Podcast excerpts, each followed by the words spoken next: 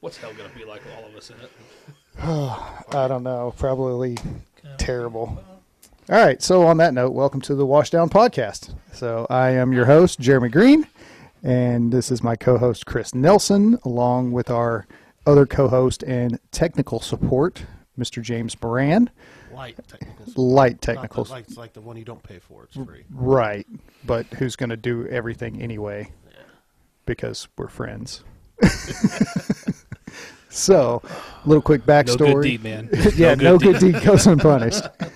So, a little quick backstory on us. We're all firefighters. Um, Chris and I went through the academy together um, 16, 17, But- almost 17 years. 17 years ago. Yeah, so we're old.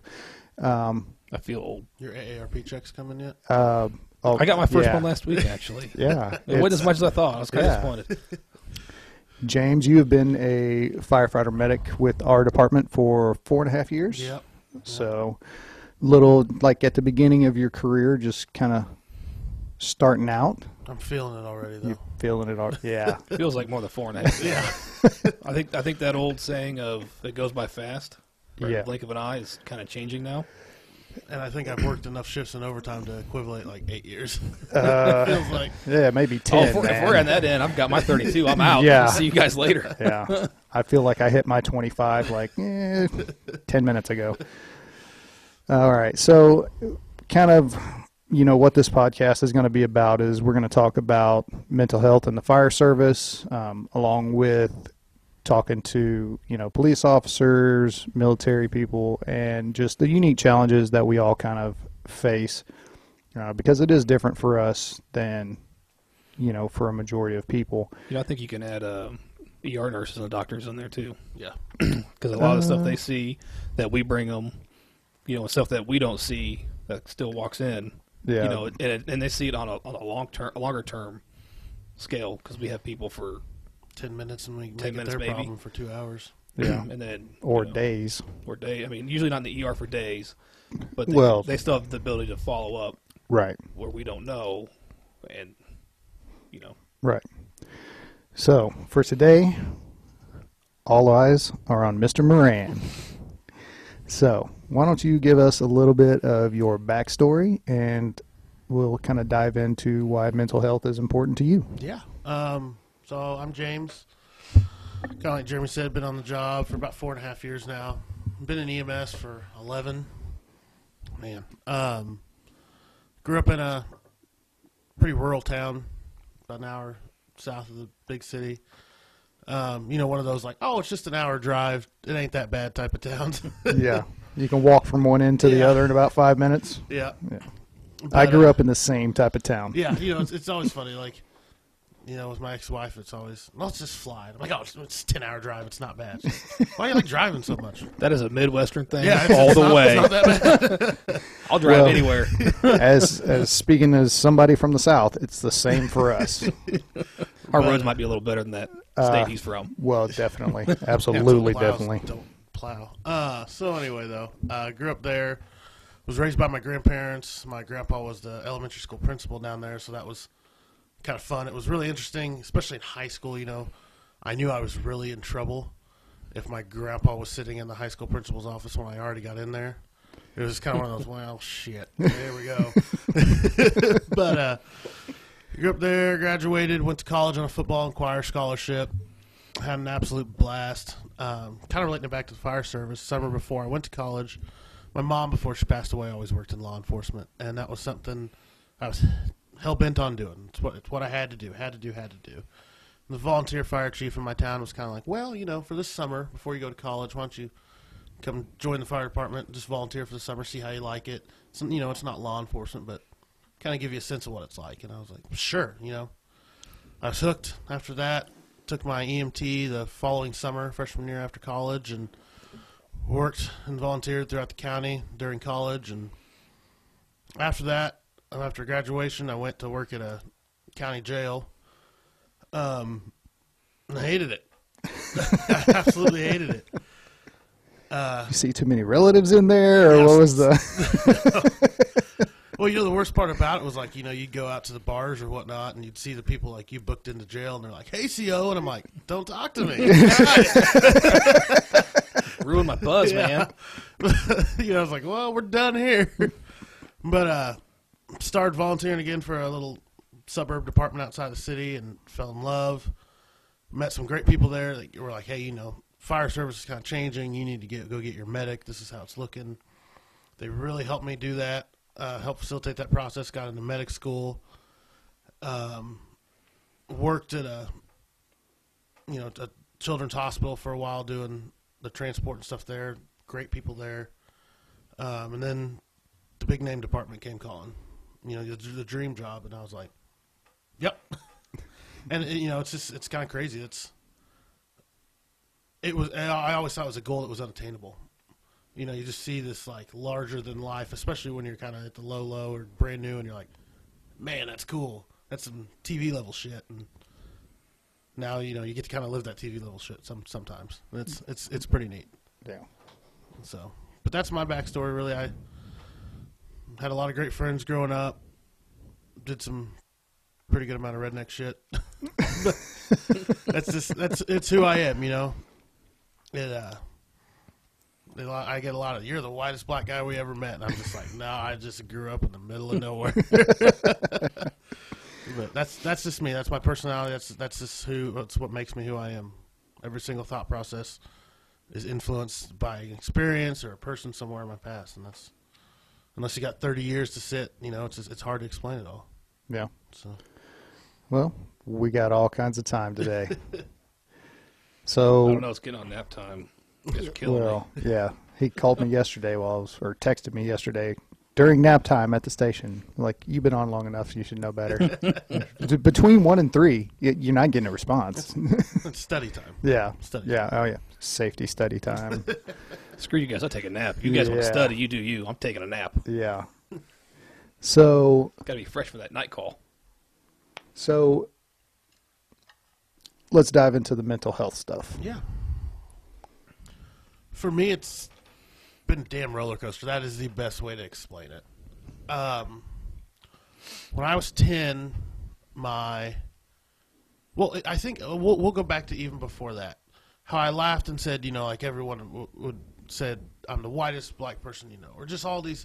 Mm-hmm. Like, there's always been an underlining identity crisis, I think, within me, where I never truly felt not like I belonged. I hate to sound so cheesy about it, but there's th- there was ever really a group or an identity I could buy into because I, I just had so many great experiences and great you know mixtures pouring into the pot.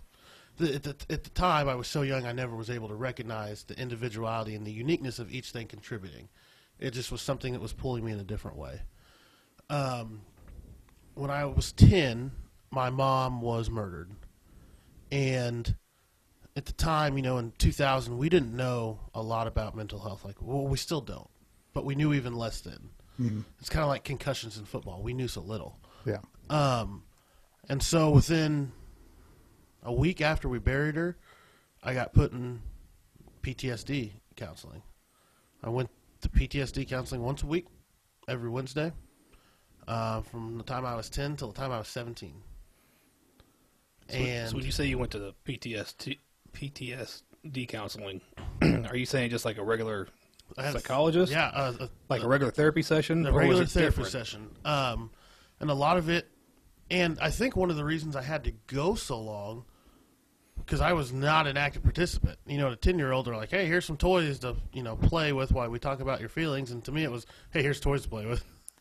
it, I Yeah. I didn't take it seriously because I didn't know how to take it seriously.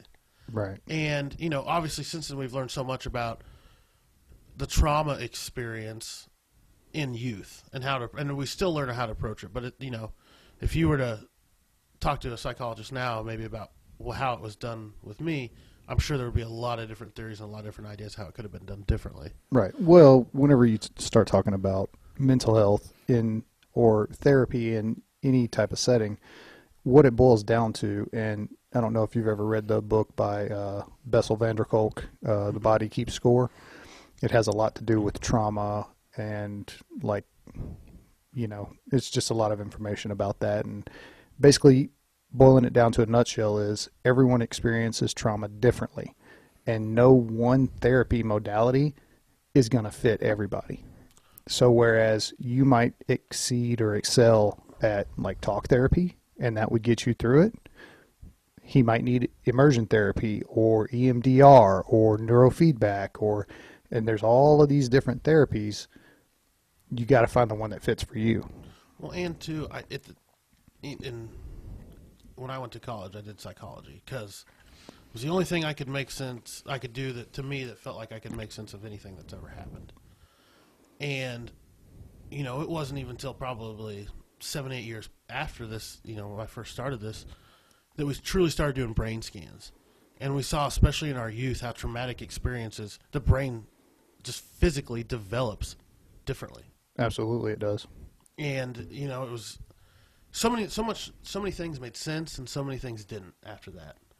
Um, but it finally got to the boiling point when i was 17 and i just i started missing out on things time with friends practices. I'm like i'm done with this. And i stopped. I just stopped going. Got in a fight with my grandparents. I'm just I'm, like, I'm done. I hate this. I'm 17 i know it all. Damn it. Oh, you know? And so yes, Uh, of course, because fine. that is the age of reason. yeah, I, I did fine. Um, went to college. Had a girlfriend in college. Broke up after about a year. Then more emotions started to hit. More th- like, I think the maybe some of my codependencies are just a, a lot of my traits that I was able to hide for so long were kind of brought back out. Went to counseling again for about a year in college. Hated it. Damn it, I'm 21. I know everything now. I'm done. Yeah, it's amazing. Uh, and so after that, um, just going out in the workforce, you know, especially semi first responder stuff, not to you know in the jail, just some sort of public service.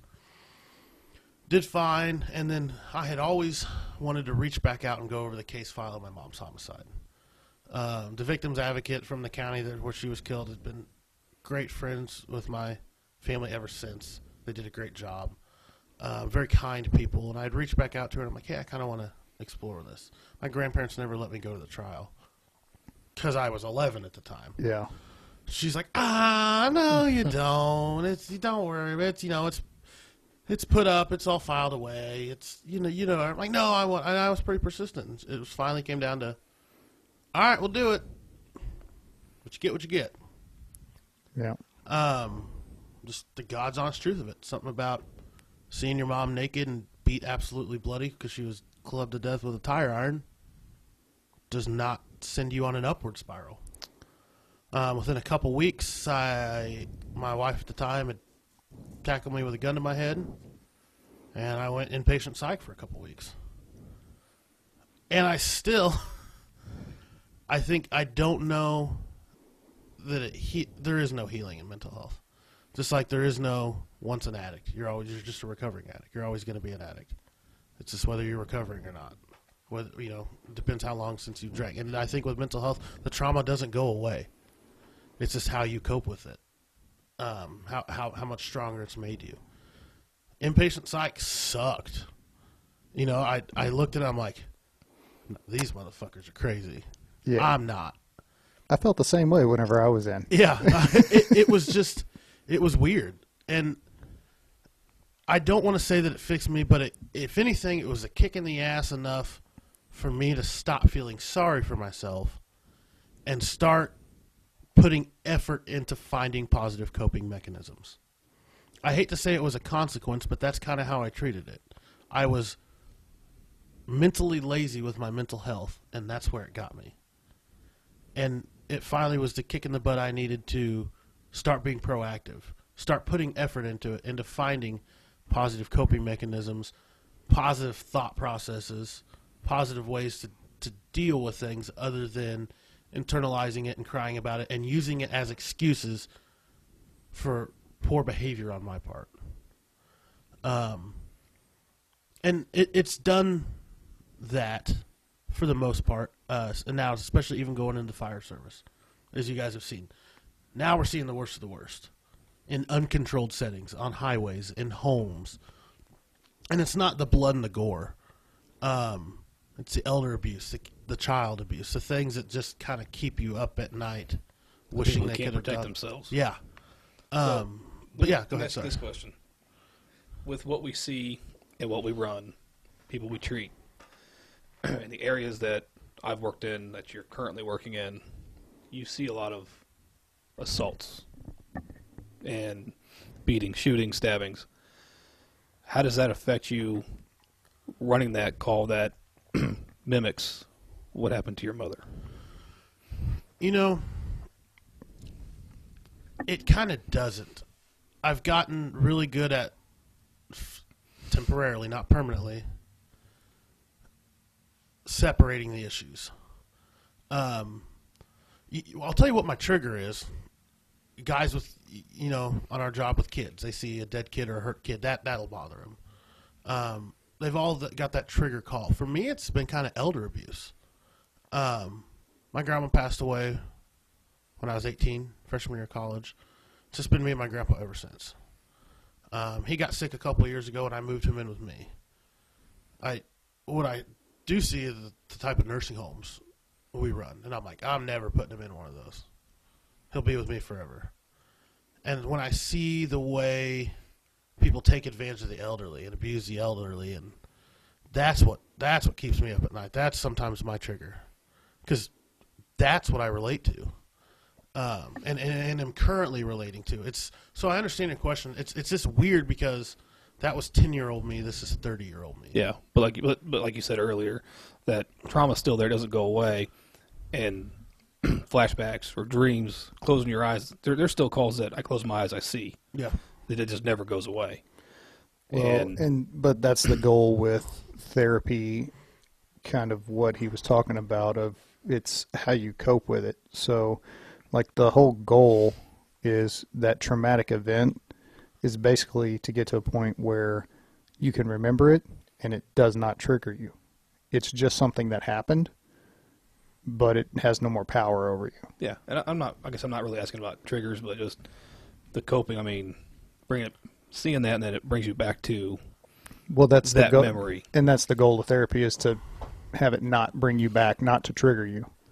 and, and Jeremy, you you brought up earlier, and, and and I've even learned probably more so over like the last three years. I think is d- different strokes for different folks. You know, Absolutely. different types of therapy, and for me, I would say mine the best has been the firehouse kitchen table therapy. Um, now, to those that you know don't kind of understand that, So let me let me throw that let me throw a really big caveat into that because you can get some Here of the go. best advice around the kitchen table in a firehouse. You will also get the worst advice ever.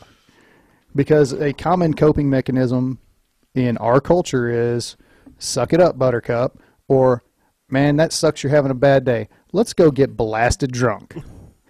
That fixes nothing. Yeah. That just turns you into an alcoholic. I know. I- I, can say that because I was one. I think for me it was just the socialization of it, not Right. not groups, not structured group therapy, but unstructured friend therapy. Right. It's what I really thrive in because sometimes there is a there is some truth into suck it up, Buttercup. Some sometimes Yeah. I'll- give you a perfect example. Uh, my very f- damn first call on this job, credentialing as a, a new medic. Um, you have to go through an FTO process. So basically, they send you out with someone to make sure you don't kill anybody. My very first call, 10 minutes into my first shift, was a pediatric cardiac arrest in a zoo. Welcome to the show. Yeah. Um, got a pulse back on her. We took her to the hospital. I met the mom there at the hospital, kind of explained what we did. She was very calm. Um, kid ended up passing away about two weeks later after a stint in the PICU. And I was talking with a good friend of mine on the job as captain. Now he's a chief. And, you know, I made the comment of, like, maybe I wanted to go to the funeral. I wanted some closure to it. And it was a very, not abrasive, but very matter of fact conversation, and it was, "This is your first one. You're not going to be able to get to do that for everyone. You need to start coming to the understanding now that there will never be finality to some of the things you want finality to." And he's Well. like, "You do what you want." He said, "You might as well start the habit of not going right now." And he was right. It kind of sucked to hear, but nothing he said was false. Yeah. Well, it's. I think everybody has to come to a certain realization in our line of work that you can't save everyone, and ultimately, once we drop them off at the hospital, our interactions with them pretty much stop. So, you know, that's why me personally, I've never been one to, as we go back to the hospital, to seek out a nurse or a doctor and say, hey, what happened to that person that we dropped off earlier? I will. You know, yeah, and, and people But- do that. But it's usually the ones that are like the really messed up ones. Like, Mine are the medical mystery ones. I'm like, Yeah. what in the hell is actually going on with that guy? Well, that's just curiosity. how many times That's you walk not- into the to the ER and the doctor's looking at you, wait for a report, and you're like, "Ah, I don't know. I've done everything. I give every drug on the ambulance. you know, you just because you've done everything you, that you can, your problem. Your problem. and you, you Right. can't you can't fix it. So, and but I think part of that though, that mentality in those situations is it's a learning mentality. It's I want to know what was wrong, so next time, because I'm probably going to see this again, or I might see some variation of this again. I want to know what I should have done or what I can do that's going to help, mm-hmm. and that's perfectly fine and okay. I mean, either way is perfectly fine and okay. I think it's what's best for you, and if Yeah. you need that closure. But I get I get not going to the funeral. I understand. And, and a lot of times, families don't. I mean, most people love us. We're there to help, and we, we want to help. But at the same time, you see us on your worst day, and when you lose a family member that we've worked on, sometimes that can be associated with anger, and they can lash out at us, even though we want to pay our respects too. And you know what's what's interesting is uh, you always hear the mantra of it's whoever's calling 911 it's their worst day. Yeah. Now to us, your toe pain at 2 in the morning is not our worst day. I'm surprised you're even considering it your worst day. but nonetheless, here we are. yeah. To me, what it starts to get at me sometimes is when your worst day is creeping up on our worst day. Those are the ones I've already, in four and a half years, experienced a handful of. Those, those are kind of a kick in the dick sometimes. Yeah. It can be.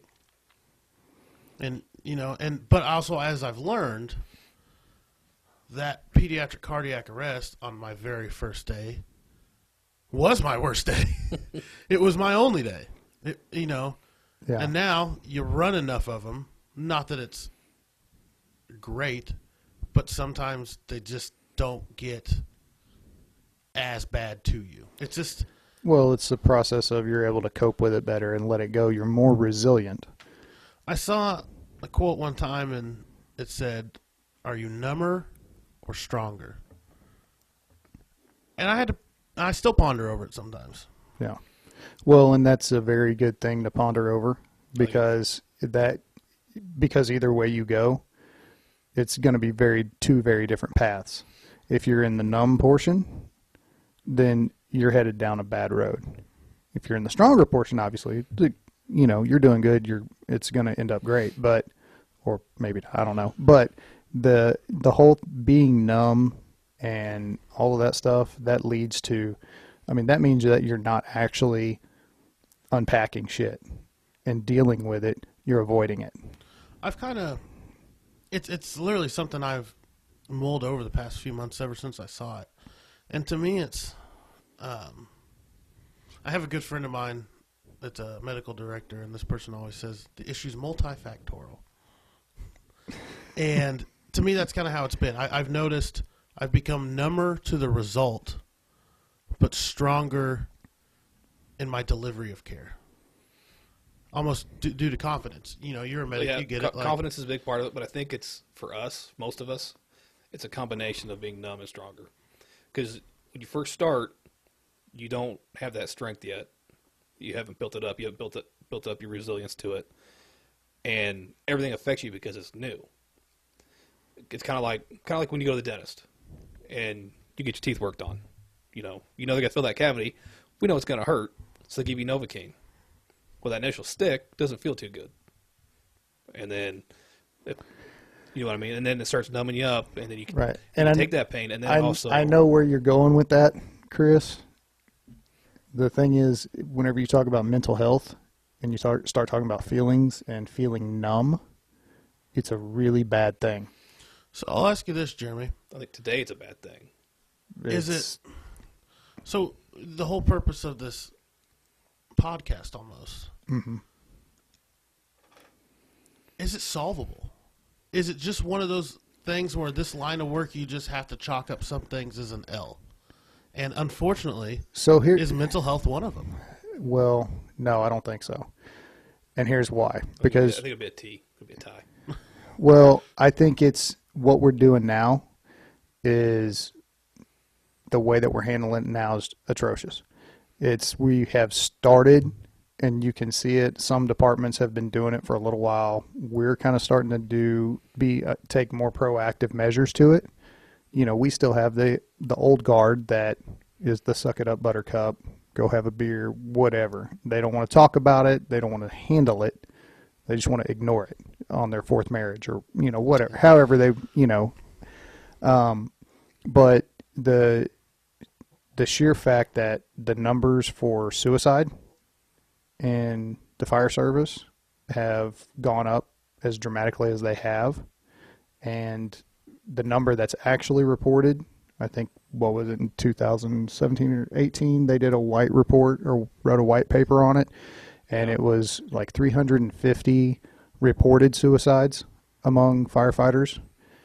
They anticipate that that number could be as much as 50% low because we take care of each other and we cover that shit up and insurance doesn't always pay if it was a suicide. Mm-hmm. So yeah, do I think we can do as a job a lot better than we're doing now and be more be more aware, be more proactive and maybe we can lessen that stuff? Absolutely. Because if I sat here and told you it is a losing battle, we're never going to fix it. I mean, honestly, 100% success rate I think is unrealistic just because of the way that we hire. Okay, Th- there's no psych test to get on for us. I mean, even if there is, I mean, there's a psych test for police departments, and they still have their bad apples. You're gonna have that in any profession, and Well, people are gonna be different reasons why. For uh, Absolutely. two main two main ones we can think about in the fire service: what you've seen or what you've lost. You have the guys that have just seen so many terrible things after terrible things. The evil in humanity, they don't want to be a part of it anymore. right. They don't know how to cope with it. Or we've seen our ones, our guys that are injured, the guys that can't come back to the job, the guys that maybe had an addiction due to all the terrible things they've seen, lost their job, and now their sense of worth is gone. Mm-hmm. Their sense of identity is gone. And without that, they don't know how to function. So Right. they don't want to be here anymore. And so there's so many different rivers pouring into this pond of it that as soon as you dam one up, it seems like another one pops up. Yeah. And it's So, and kind of what I've been kicking around and thinking, and by no means am I a smart man, but it needs to start Just just to clarify to all our listeners, we all agree with that. yeah, Right. 100%. so anyway uh, it needs to start at the beginning right so whenever people are in the academy getting ready to come out before they've even came out in the field they need to be prepped. They need to know what they're walking into. They need to know okay here's some good coping skills. Here's some healthy stuff. Here's our peer support team. And make it not such a you know a black eye on your reputation if you go see a therapist or if you go to treatment or if you go to to the the peer support team or you know the the department therapist or whatever because it's frowned upon am i am i wrong yeah, and that's the other thing. Well, not only do we have to prepare them for what they're going to see and how to cope with it, we need to prepare them for how they're going to be treated sometimes for it. We are Right. a career that eats their young. yeah Yeah. So, and Well, that's why I made the comment about the old guard, is because, and and I've heard it from people that I respect, you know, guys on the job that have, and they're all 20 plus years, but that's how they think. Oh, you're burnt out. Well, we wanted to be busy. You know, I always wanted to be busy. I never, you know, complained about the number of calls I ran or this or that. Or maybe you just need to find a new job. Well, Such and such department's hiring. yeah. Which that is not helpful. And it's not It's it's their own coping mechanism as it, well. it, it is, and they fail to really realize, or maybe they just want to ignore it. But the fact is that whenever 16 years ago, whenever I came on, the busiest pumper company in the city barely scratched 3,000 calls. the slowest pumper company in our city is probably going to be over 3,000 calls this uh-huh. year. One, And some and one trucks thing- too. Yeah. One thing I mean, Chris the call kinda- volume is Yeah. ridiculous. One thing Chris kind of understands too is, so in in our department there was, we took over an ambulance service, and so now we have a combination of not only fire but EMS calls and some of the old guard that you referenced. You know, it's well, young guys have to do this, new guys have. There's this expectation, and sometimes it's hard because in the past, guys could say, "Well, we had to do it," and they did, mm-hmm. and it carried weight. Yeah. But now there's this idea of like, well, we had to do it, but you didn't. Right. And not only that, we- we're then kind of ostracized because we don't. We're all kind of in this together. We don't have senior people to look to, and we're like, "How did you do it?" We're kind of burning the path ourselves, Yeah. we're trying to figure it out. and it's it's well, hard. and that's why you know, even though that's one of the reasons I didn't give up my ambulance credentialing. I don't have to be credentialed, but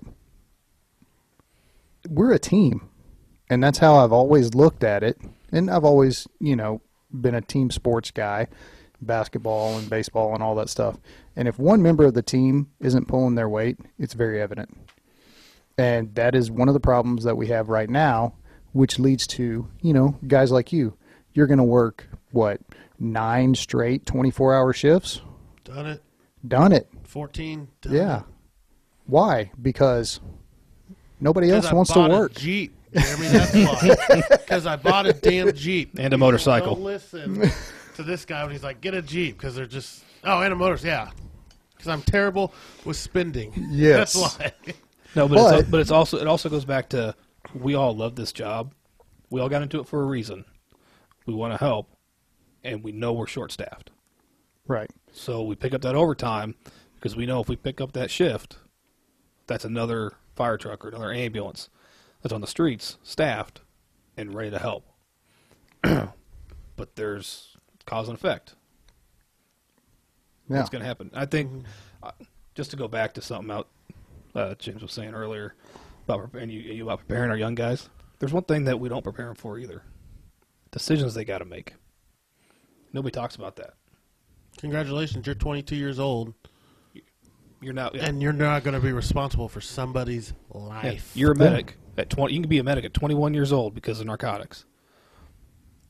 And you're going to walk in and now you got to make a decision because you have multiple patients and it's just you. Someone's going to die. And they might still be breathing. And you talk about triage, you learn about it, and that's great. Oh yeah, it'll be easy. Here, triage these mannequins. Yeah, it's not easy. It's a it's a you know it's a shitty feeling knowing that oh, I can save these three. So you guys ever watch The Good Place? Yeah. The trolley problem. you know, you know what I'm talking about. trolley problem is you're on a you're on a trolley, brakes are gone, and you have two tracks. This track has one person. This track has five people. Who do you kill? Someone's going to die. Or you don't know these five people, but you know this one. It's your it's your mother or your father or your best friend, but you don't know these five. What decision are you going to make?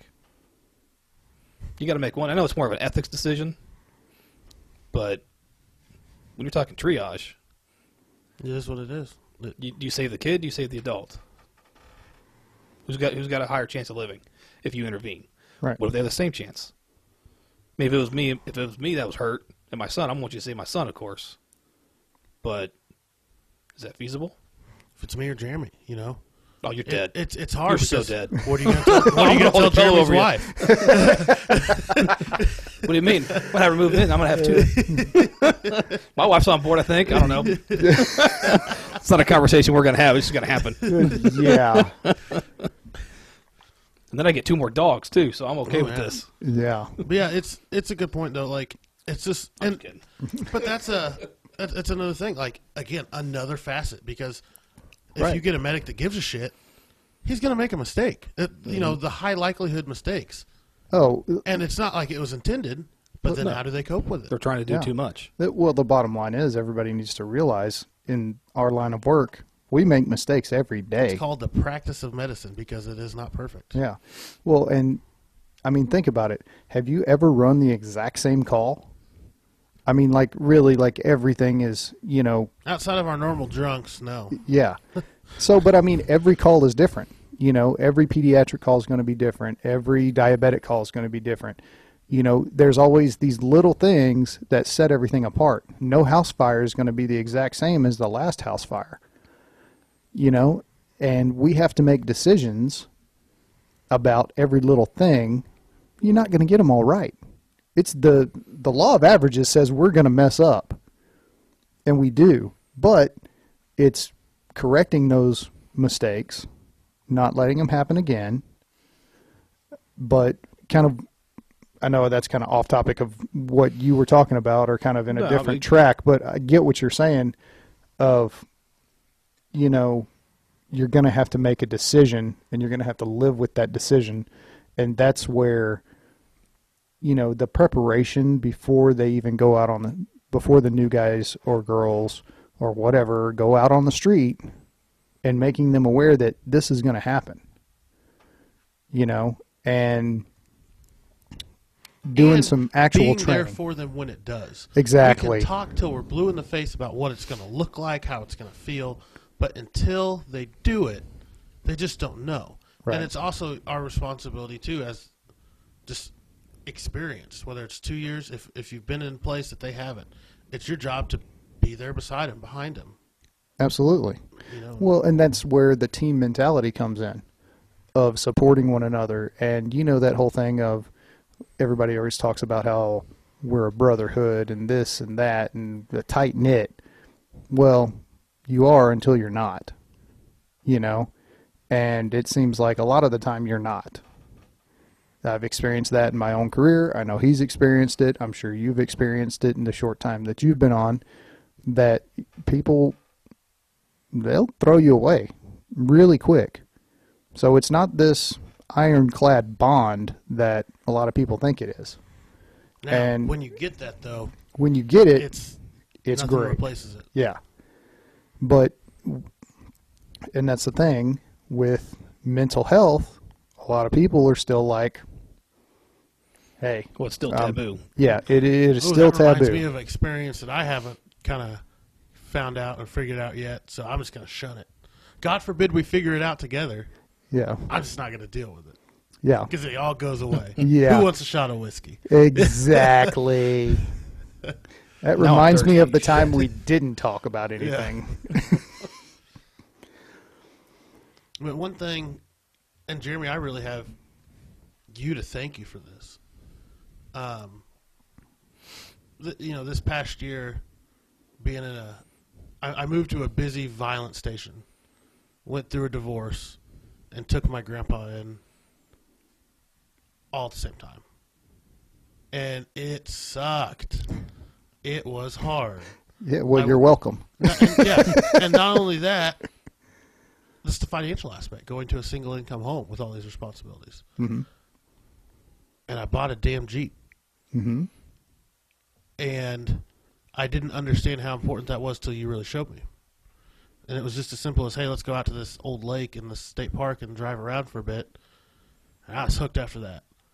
And we've been those places together, some of the best places, some of the best views in the world.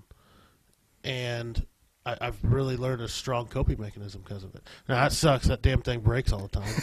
Well, that has more to do with That your sounds like driving we're style. not gonna talk- You need to go back to driving. That, that driver's in there, man. I mean, but, says the guy without a Jeep. Um, but, I think I'm the smartest was- one here. To be yeah. honest with and the guy without a motorcycle. Um, Whoa, whoa, whoa! It's whoa. in the shop in the more than your Jeep It's- is. It's get, yeah, it's getting custom work done to it. Uh huh.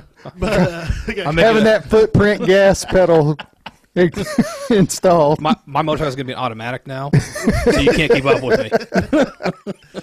but uh, it was it, it was just a new experience. It was a release, and I hate this. It sounds so damn cheesy when you say that, but No, dude, you know, it- it, was it like that was my getaway. That was my place to find appreciation and kind things when we live in a world of just other people's problems. But you got to have that release, Yeah, Yeah. and the we've all got them.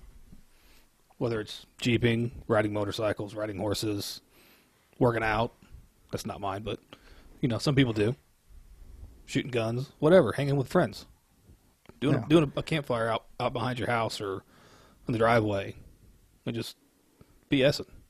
Yeah. making Well, fun of each other. It's it's a it's a good release and it's a way to everything goes away. It's kind of like when you bring up the the firehouse table. That's the best part of the morning. You come in, get your cup of coffee, and everybody's sitting around your shift and either the shift you relieve or it's relieving you, and you just start talking about stuff because you you're you're able to release your your problems and then get help, and then they release their problems and you're able to return that favor and help them, and then you make fun of each other. and that's one of my f- favorite people on this planet is Dave Chappelle. Um, I was in middle school when the Chappelle Show came out, and what I like about Dave Chappelle is he's a man who had no no problem calling people out on their issues, but just laughing about them as well, including himself. And I love Chappelle Show. I love his stand-ups, and it's very similar in the Firehouse. We can talk about these issues. We can talk about what's wrong with me. You can talk about what's wrong with you, but you better be able to take a joke about it with, Yeah. within context. And Yeah. that's what I like about my station. I and I've got a same with you guys. I've got a great crew. I come to work every day. I laugh till I'm in tears. Sometimes it's about my demise. Sometimes it's about other people's demise. Sometimes it's just about shit you see on the news. But we have fun. And that right there, knowing I can come back to the fire station and laugh until I cry, is A, makes it 10 times easier to come to work. And B, knowing that whatever shit may happen that I don't like, I have that release and I have that a smile awaiting me back at the station. It helps. Can't beat it. Well, it's about those having those healthy coping mechanisms, you know, and being able to reach into that bag and pull whichever one out. That Making fun of Nelson. yeah, this is gonna make me feel better. Not like it's hard. yeah.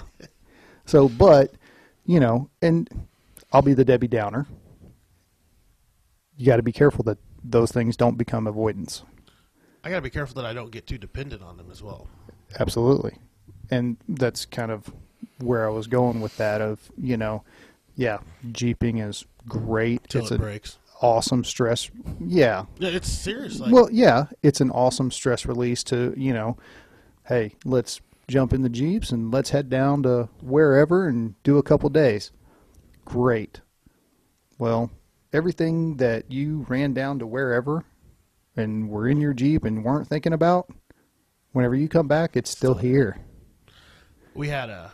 So you were on this trip with me. We made that trip out to Colorado for the memorial. It was a blast. Uh, the week before that, I had taken my Jeep out on my own to Utah.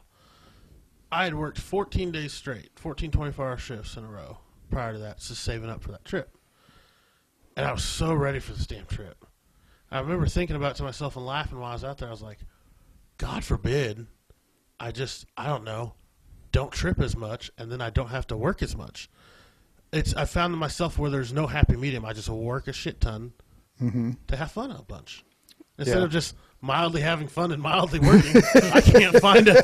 I can't You can't find the wor- the work life balance has escaped you. Yes, I have noticed that. I have also noticed that in myself. I mean, I'm back into the, you know, working a lot because I have, you know, my dad passed away. Have that house that I have to sell. Well, land's got to be surveyed. Well, how much does that cost? A lot. More than it thing I should. about the fire department is I start budgeting in shifts. like, like, oh, that's only that payment's only three shifts a month, three extra shifts a month. You know, that's only one extra shift a month. Oh, yeah. So let me tell you, for long-term financial planning, that's not a great, great Oh, strategy. it's just fine. At least the overtime will be there. We know that. yeah. Well, yeah. I, for medics, it's probably never going to go away. Well, it's not. It's not just a medic thing. It's a. It's a. Depart, it's every department in the country thing. Nationwide medic shortage. Because you got. I mean, how, how many fire stations are we short right now? You think? If we if we if we had mapped out the city the way it should be, Mm. and had fire stations where they should be, to where you're you're moderately busy still, so you're not just sitting around doing nothing, but you're not Well, to where you're in the seven-minute response time. or What's or that, that? Yeah. or that. So, but I mean, uh, just just think about that. Yeah. like conservatively, twenty more stations. You know, think about the area we, we all live in right now. We're in the Midwest, and people are moving here. I read an article the other day. People are moving here in droves, leaving the coast, both both coasts, because it's so expensive, and other reasons. But that's that is what it is. That's the personal thing. But the cost to live on the east or west coast is out of control, and it's not as you know. Have you ever looked at re- the real estate prices out there? Like Well, yeah. Ta take my house. I could probably sell it for between two and three hundred. Out there, Six, seven. no, you're over a million. Yeah. It's it's ridiculous, and so now we're gonna have a housing boom again here, and they've already planned just between our station that we're at now mm-hmm. and the next closest one to the east, about fifty thousand houses. That's just that's houses, and you you, you get what an average average family's three and a half people. And we How all know residential straits. That, that always confused me. How are you a half a person? I don't know, Jeremy. How are you?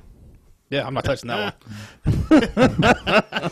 You would know better than anybody, Moran. So I mean, mo- most people have what three to two, one to three kids and on one average. events, yeah. yeah, I, I, You know, I know you get it, but I'm just saying. So just take the three and a half average for a household. I think that's what it is. I'm not 100 percent sure, but Well, no, what's interesting is the way our city's laid out. We have a station downtown, right? Has the largest population district during the day. And one of our slowest stations in the city has the largest population district overnight. Well, it used to before we added another station. Mm-hmm. And it, it's crazy. The, the potential yeah, is alarming. yeah, Yeah. And but we've just always skated by as we do in all public service. It hasn't happened Yet. Well, And no. if it does happen, We'll address it when we get there. yeah, So, I mean, look- maybe. so we had the one new station built, and look how much of a headache that was. You know, I saw a deal where they're building stations in neighborhoods where the station fits the neighborhood. So it's not these ungodly commercial structures that we see, which don't get me wrong, I, I like those too in certain areas, and they and they look nice. But these stations look like a residential home, but the garage is a little bit bigger because it could fit a fire truck or a fire truck and an ambulance or whatever. So your bay is still your bay, but even it looks like it fits in the neighborhood. You know, it's just a, a different concept of everything, and that's something that I think it doesn't. It doesn't cost you fourteen million dollars. It might cost you five hundred thousand, maybe a million dollars, which is about what a fire station should, should cost with everything you got to put in there for everything that we need to do our jobs. But now you add those fire stations where you need them, and everybody's call volume goes down, which we talked about, we touched on, and then you're not reaching burnout. You're not getting killed. You're not up all night long running calls back to back to back where And you don't get a rest. And that's the thing. There's so there's so much you know, kind of tying it back to mental health. It's not that oh we're busy, oh our response time is like there's so many factors that can go into being overrun. Mm-hmm.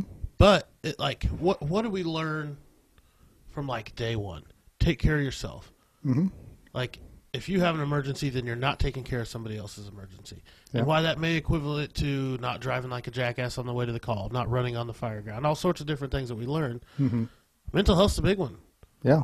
if you kill yourself or you're in such a depression you can't get out of bed and you don't go to work, nobody's there. Yeah. And Well, and the thing kind of that I think we need to talk about that you two have kind of touched on just now is sleep. what's so that? exactly. Uh, I run on caffeine and anger, Yes, and I'm good at both. of and them. you run really slow. I'll get there. You're like mean, this- Windows two. It- you know, you laugh. Screw you, I, it's I Windows have. three and a half. I've drank two Bang energy drinks on the way to work, had half a pot of coffee, and went to bed. Yeah. oh yeah. I, So- so, I drink five hour energy, take a five hour nap. So He that for that one. that tells me that your biochemistry is all jacked up. Oh, I thought I was just talented. No. No. No, that is a bad thing, James. So sleep is a is in direct relation to your mental health. Because when you sleep, that's when you process things. Your mind will bring stuff out and you know, you dream about it. You might not remember your dreams, but that's kind of how, you know, your body can get rid of some of those toxins in your brain that those traumas have allowed to build up and you're not dealing with them or whatever. So being able to rest and sleep and get into that good sleep, not take a bunch of sleeping meds to fall asleep sleep. Which because- we can't at a fire station. Yeah. But some guys do when they're off duty. You know, it's, oh, I can't sleep. Well, you can't sleep because you're not dealing with your shit. But so the fact that, you know, we're at the station 24 hours. So we have to sleep at some point. If you stay up for 24 hours and you're not getting rest, guess what? Everything's going to start to decline. And you do that consistently over the course of a year, two years, three years, four years, a whole career, where every third day, or if you're working a bunch of overtime, let's say you work 14 days straight, and four, let's go on the low end, four out of those 14 days, you're working somewhere super busy, and you don't sleep for those whole 24 hours. That's not good, man. It's going to directly affect your attitude, how you deal with people, and it's it's not a single effect. It's like you mentioned concussions earlier; those are cumulative. So it happens this time. Well, now it's easier to happen the next time, and the next time, and the next time, until finally a stiff breeze, you know, Yep. makes you dizzy, and that's what happens with sleep deprivation. What do you think happens to your patient care whenever you're that tired? How many? I mean, your your give a shit's gone. Mhm. You're wanting to do something, like, oh, I should probably do an IV, but the hospital can get it. I'm tired. And I don't want to deal with the paperwork. I've been there. I've done it.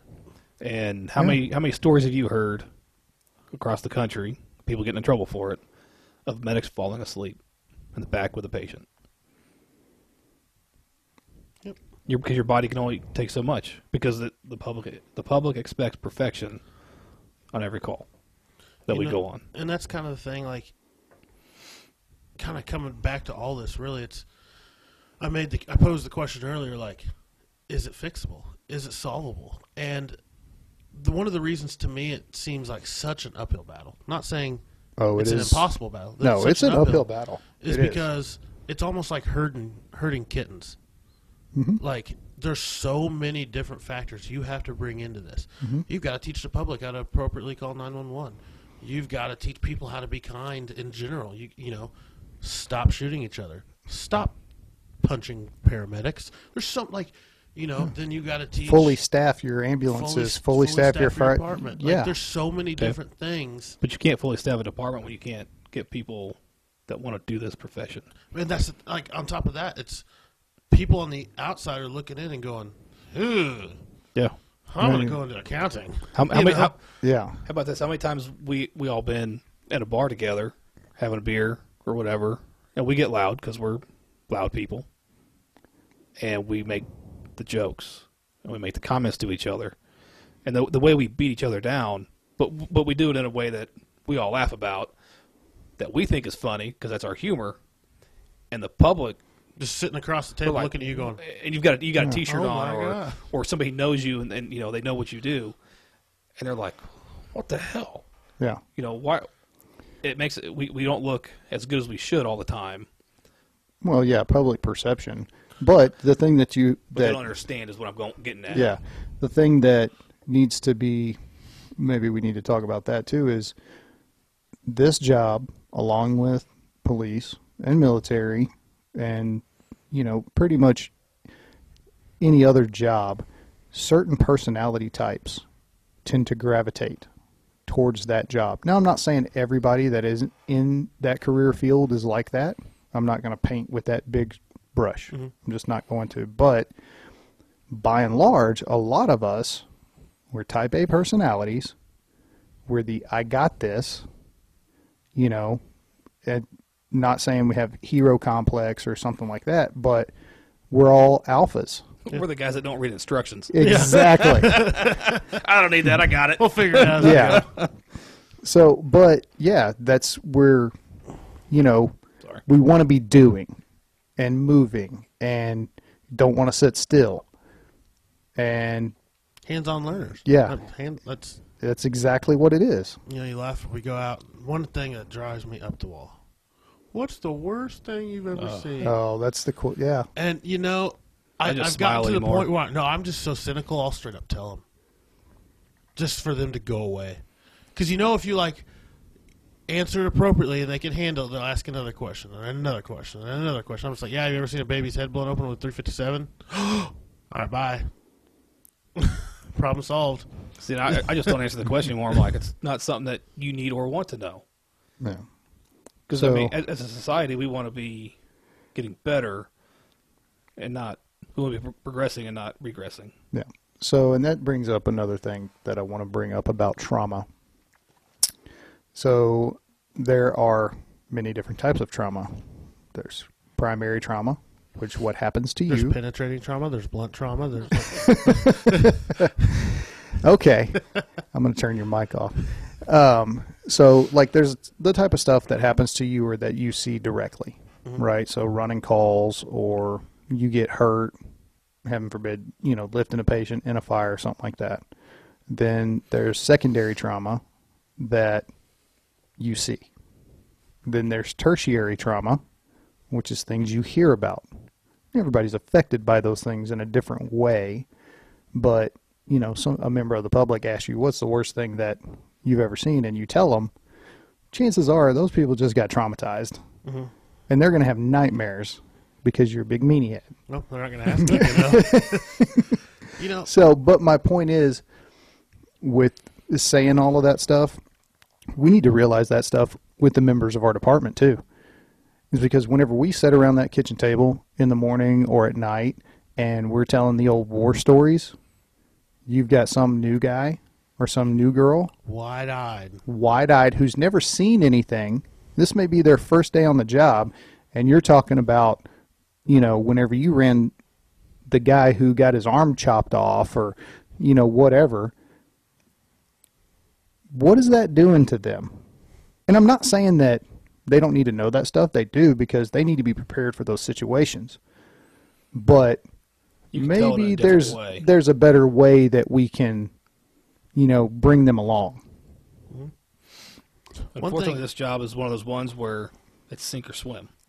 Yep. Absolutely, It's not. it. It's not. We're going to ease you into the kiddie pool and teach you how to tread water. It's Well, and it's almost per the in, we gotta nature of the job, right? Medical calls, there's a, there's some leeway yeah. because if there's a mistake, you're not directly hurting yourself or your work partner. House fires, for example, where you need to learn, you need to have experience, but there is no time for you to figure it out. Sometimes you just have to follow instruction immediately, or we're all screwed. Yeah. and that that's hard sometimes. that's that's when the screaming and the yelling and the sometimes even the fists come out because like we don't have time for you to just kind of put along here. Shit's getting real. We got to figure it out. Yeah, because if we don't, people are going to die. Mm-hmm. One So, thing but I've kind of been working on that you type, you brought up is the different types of trauma. If you're a banker, your friends call you with bank questions. Mm-hmm. If you're a plumber, your friends call you with plumbing questions. As a firefighter, as a paramedic, as an EMT, it's does this look broken? Is this smoke alarm okay? What should we do about this? We're we're like the catch-all problem solvers. Yeah, And sometimes I just have to take a step back. and just not like just ignore those messages. I'm tired Mhm. of being everybody's problem solver sometimes. Yep. Like it just it, it does get exhausting. I, I am so sorry that happened to you. But here are the steps you need to seek out to get help with that. I can't I can't be that for you. Yeah. That's what I've learned a lot over the past three, four years is just That's proper boundaries. yeah. So that's what I was going to say is setting those boundaries of you know what? Yeah. That maybe you need to call somebody. That sounds like a doctor problem. Or you know, how many times we get that call for water in the basement? Turn it off, man. call a plumber. Oh, my furnace is messing up. You better call an HVAC guy. Yeah. I Yeah. don't know what to tell you. I looked up on WebMD. It says I could have this problem going on. Yeah, they need to take that Okay. site down. That's the worst. That- So, like, I think I think the internet is one of those things where it's a blessing and a curse because there's so much information you can get off of it. You know what I think the biggest enemy of the fire service and police service and Cell like phone. healthcare service? Mm-mm. Chicago Fire, Chicago PD, Chicago Med. I swear. I Uh, swear have you God. seen 911? Oh, it's even it's worse. I mean, why did this on TV? Why aren't you doing that? Because they got a nine point nine million dollar budget for that episode, and I've got a bag with some drugs in it. That's why. Yeah. You know? Yeah. I miss emergency. Well, to bring it back to kind of what you were talking about, the whole sink or swim thing. There is there's some of it that is on us as far as training the new people coming along and you know our our training academy needs to do a better job of that of preparing them and all that. Also, there needs to be a level of self-awareness of the people that are coming in to the fire service because this job may not be for you. And that's not a slap on your character or anything. There's there are jobs that people are suited for and there are jobs that people are not suited for. Not everybody can do everything. And it's just it, it is what it is. You, You may know? not be a good firefighter. You may be Yeah. a great Jeep mechanic. I need one of those. You know, exactly. Like, you can still serve a great purpose to me Yeah. and other people. So, you know, not everybody, obviously, look at the washout rate for the Navy SEALs 80%. 80% of people that try for that career field do not make it. Mm-hmm. What does that tell you? You know? It's interesting too. Something I've noticed how mental health is a lot like eating healthy. It's really fucking expensive to do it. You know, Really? I'll give you an example. If you're a poor mom, right? What's quick when you're exhausted and you're tired? What's quick and easy? Dollar menu. Let's go get some shit off the dollar menu and call it a night. It takes time to go and shop healthy and prepare food, and it's it's time and it's more expensive.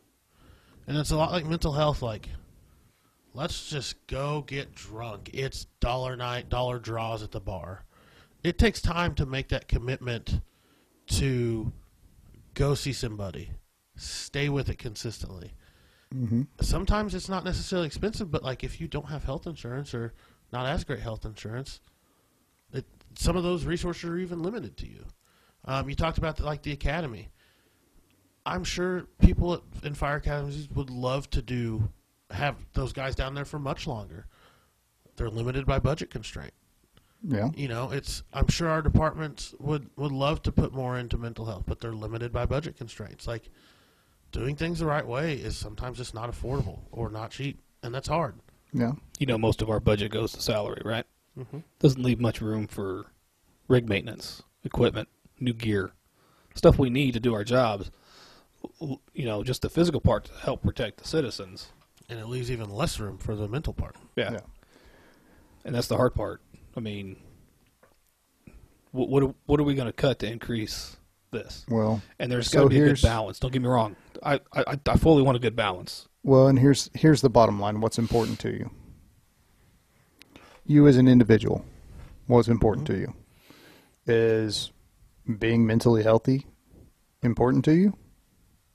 Not becoming an alcoholic, divorced two, three, four times, you know, not having liver disease, not getting all those DUIs, Not the hangovers. not the hangovers, feeling like drink crap. enough, you don't get hangovers. Trust Yeah. The pro- So problem with me, here's how I know I'm never going to do that is because I know to get to that level, I'm going to have to have a bunch more hangovers, and I don't want that.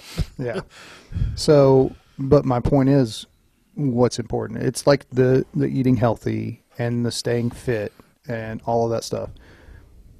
So, yeah, maybe it's a little bit more expensive. There's ways that that could be figured out.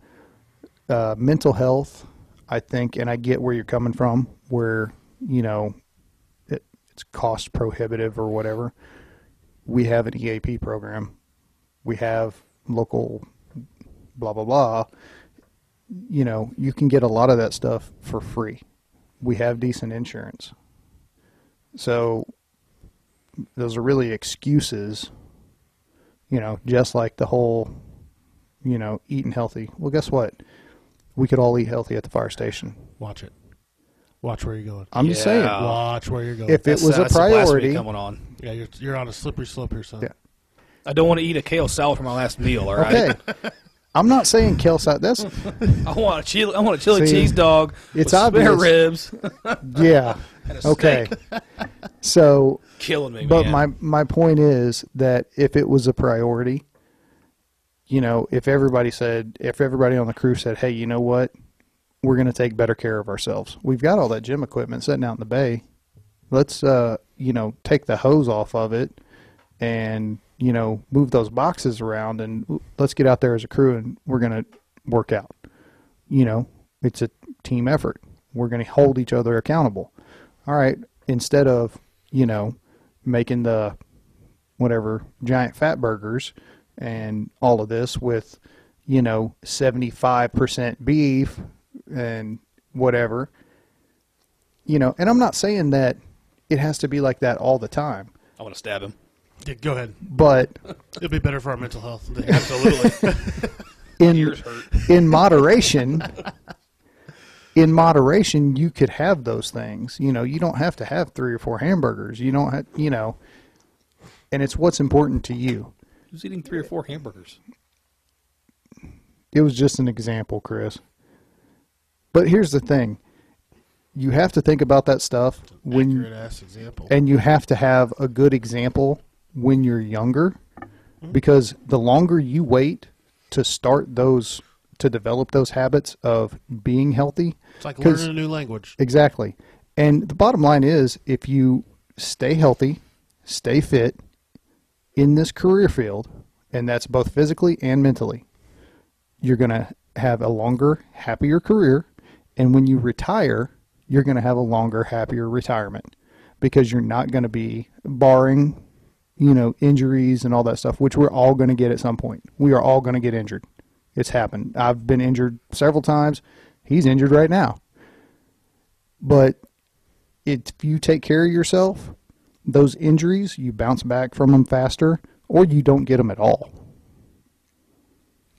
I think, it Because predictable is preventable.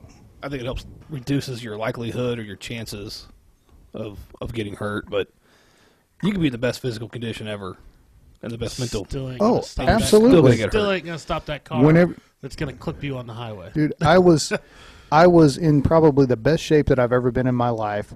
3% body fat, just in shape. And that's whenever I hurt my Insert knee. humble brag. Go ahead. Yeah. You look like a I'm- cancer patient Yeah. with I'm- AIDS. It was bad. anyway, I'm I was illustrating your point and trying to help you out. you were illustrating. I didn't the ask for body your help. you Yeah. It's like you don't know me. I was making, I was helping. Anyway, but yeah, you can be in the best shape and you can still get hurt.